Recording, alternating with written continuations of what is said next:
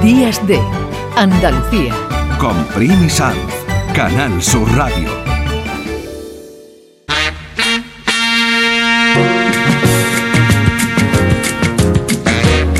Tenemos un planeta impresionante, maravilloso, lleno de belleza, de fuerza.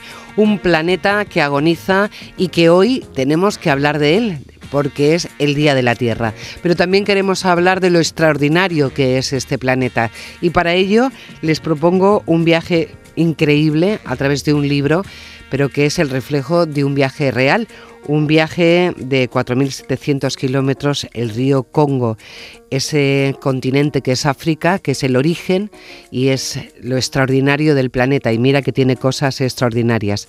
Quijote en el Congo es el título de este libro de un periodista, escritor y sobre todo una persona con muchísima sensibilidad como Xavier Aldecoa. Buenos días Xavier, gracias por atendernos. ¿Qué tal? Buenos días, ¿cómo estáis? Muy bien, aquí celebrando el Día de la Tierra. Mm, una parte de la Tierra, el continente africano, lo conoces muy bien, has, estado, estás en conexión con África desde hace 20 años como corresponsal de La Vanguardia, como colaborador de National Geographic y otras aventuras. ¿Cómo es esa experiencia con el planeta Tierra versus África? Bueno, por un lado, eh, sí que es verdad que es extraordinariamente bella, como decías ahora, el continente africano seguramente eh, alberga la esencia de lo que es eh, la naturaleza más salvaje, más viva. Tenemos aún rincones del continente tremendamente bellos. Yo he tenido sensaciones muchas veces de, de atravesar paraísos terrenales en, en, varios lugares del continente, pero a la vez también es el lugar donde vemos las heridas, heridas abiertas por la tala ilegal, por el impacto del cambio climático, eh, por toda esa sequía también que está azotando a mucha población. Así que yo creo que vemos ahí las dos caras de la moneda, la dulce y la, y la amarga también. Ya lo creo, vemos eh, la cara y la cruz de nuestra, bueno, la naturaleza por un lado y nuestra presencia por otro. Este libro que se llama Quijote en el Congo, que por cierto, mañana he visto que tienes un día intensísimo, ¿no? En San Jordi. Un no parar. sí, sí desde las 10 de la mañana a las 10, pero es un día muy bonito, el día del libro. En Barcelona se llena de gente, de rosas, de libros y eso, el contacto es muy, yo creo que para mí es un privilegio el contacto con los lectores y de momento la, recepción está siendo muy bonita, así que a disfrutarlo. Bueno, pues se llama Quijote en el Congo, este libro, entre otras cosas, porque cuando Xavier Aldecoa eh, decide hacer este recorrido, este viaje por el río Congo, se lleva un libro, un libro que yo he comprobado también, Xavier, que fuera de España, fuera de aquí, coge una fuerza tremenda y es El Quijote, que te decían que eras como un brujo, ¿no? Porque estabas leyendo allí en la cubierta del barco. Sí, la verdad es que fue, me acompañó, claro, fueron, eran dos meses y medio, más, fueron más de, dos meses y medio de navegación. Yo sabía que tenía que leer un libro, quería llevarme, siempre me llevo un libro, pero que tenía que ser grueso, no podía ser electrónico porque no iba a tener dónde enchufarlo y eso eh, me puse a leerlo un día en una barca atestada, más de 300 personas entre mercancías y contenedores, y yo vi que había que pasaba algo a mi alrededor raro. Esas miradas del resto de pasajeros eran extrañas, era una zona muy apartada de cualquier lugar urbano. Y un amigo mío, Jafet, eh, con goles que me acompaña esos días, fui a preguntar y me dijo eso. Me dijo, ¿sabes qué pasa? Que se han creído o se piensan que eres un brujo porque han visto que lees un, libro muy grueso y solo los brujos leen un libro así. Eh, yo que me reí en ese momento, me dijo Jafet, no, no, tenemos que ir a, explicarles lo que ocurre porque si mañana un niño se muere, se enferma y muere, o un pasajero cae al agua y se ahoga, te van a culpar a ti. Así que el, el libro del Quijote fue una manera de entender que no solo era importante mi mirada hacia los demás, sino la de los demás hacia mí también. Aparte de la mirada, Xavier, tú hablas en este libro de la importancia que es escuchar, porque tú conoces muy bien el continente africano, pero desde Occidente tenemos una mirada muy lucrativa, por un lado, y luego también muy despectiva por el otro. Primero porque nos interesan sus recursos y luego porque no nos interesa que lleguen aquí. ¿Tú qué has escuchado en todo este largo viaje, viaje y sobre todo en estos 20 años? ¿Qué hay que oír de África? Bueno, hay que oír eh, miles y miles de cosas porque yo creo que podemos mirar hacia África no con miedo, con paternalismo, que suele ser lo común, sino también con sed de aprendizaje. Estamos hablando de más de 1.300 millones de personas que viven sobre todo en comunidad. Yo creo que esa sensación de que en general cuando estás en África la gente te pone por delante del tiempo, que cuando hablas con ellos te y cuando ellos cuando hay una conversación hay un interés genuino por entender quién es el otro de dónde viene quién es cómo es su familia todo ese tiempo dedicado a conversar creo que es algo es un valor es imposible estar en un, en un autobús en una furgoneta pública en un bar solo y no acabar hablando con, con varias personas, ¿no? Y eso creo que, que nosotros lo teníamos en España. Recuerdo a mi abuela cuando venía de Euskadi con el, el tren, se convertía aquel vagón en, en casi una aldea en el que todo el mundo compartía comida y se hablaban y se, se, creaban amistades y ahora ya no es así, ¿no? Yo me subo en el, en el AVE, saludo al de mi lado y hasta llegar al destino no, no volvemos a hablar, ¿no? Creo que eso sí se conserva en África y también podría añadir, por ejemplo, el trato a los ancianos, que creo que es muchísimo más reverencial que el que nosotros tenemos ahora mismo. Así que podría continuar, pero esas dos me parece que son, son claras.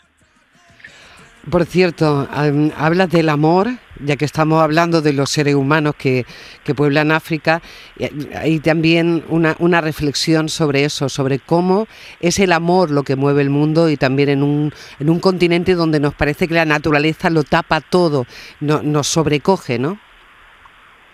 Sí, es que yo creo que la mayoría de, las migraciones, por ejemplo, los movimientos se producen por amor. Yo he estado recorriendo las rutas migratorias africanas, también durante la navegación por el Congo lo vi, porque hay muchos chicos que ah, dejan sus aldeas para subirse a una barcaza y migrar hacia hacia la capital, hacia Kinshasa, y cuando rascas te das cuenta de que muchos lo están haciendo para mejorar la vida de los suyos, de sus mujeres, de sus padres, de sus hijos, para que tengan un futuro y eso yo creo que se suele eh, dejar de lado cuando hablamos de cuestiones como, como la migración. Nos fijamos mucho en el movimiento, pero no tanto en todo lo que hay detrás. Yo recuerdo una vez que estuve haciendo unas clases a unas chicas gamianas fotoperiodistas, les propuse que trataran la cuestión de la migración y me, me sorprendió gratamente mucho porque unas chicas decidieron hacerlo sobre los mensajes de WhatsApp que ellas mismas envían a sus novios que estaban de camino hacia Europa. Te das cuenta que el amor forma parte indisoluble para ellos de lo que es esta, esta migración y muchas veces creo que no, no lo percibimos.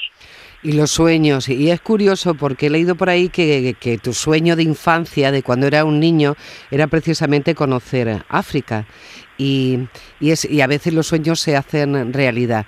¿Qué es lo que, lo que te hace a ti moverte entre la belleza y la tiniebla que, que, supone, que supone África?